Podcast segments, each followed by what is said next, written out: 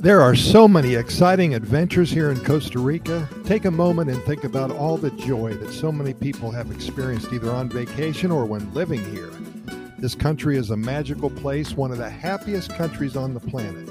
And our job here at Costa Rica Pura Vida Lifestyle podcast series, well, it's a very important one to share with you the hundreds of stories that we gather from friends and neighbors and family members, clients, strangers, ticos and ticas. We hope that you connect with one of these events, that it may be the catalyst for you to visit or even move here. The Pura Vida lifestyle is special, and once you understand it, once you experience it, even for a week or so, there's no turning back. I guarantee you that. You'll be spoiled. One of the many things to enjoy here in Costa Rica a loss of fat from your body around your midriff, your thighs, even those big chipmunk cheeks that you've been living with for the past 20 years.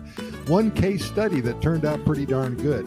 My good friend Jimmy from California, he was one of the first people who I met here during the first week of my initial visit in Costa Rica in November of 2002. Well, we stay in touch all the time. He was 67 when I first met him. That makes him about, what, 87, 89 right now, something like that.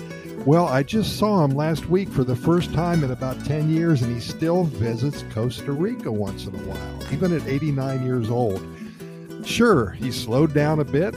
He's not walking as fast as he used to. Sometimes he forgets things, but he still thinks he's 35 in his own mind. And the first thing I noticed about him, well, he didn't have a belly and his face was chiseled like a freaking movie star. No more big cheeks for Jimmy. I didn't even recognize him until he was right up in my face and called my name out. An amazing transformation worth discussing right now. Well, Johnny and I sat down and visited for a while. He loves this one soda about a block away from the Teatro Nacional in downtown San Jose.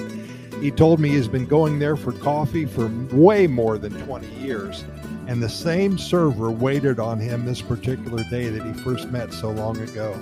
We talked about how good he looked for his age. He proudly told me that he lost a total of 85 pounds simply by changing his diet.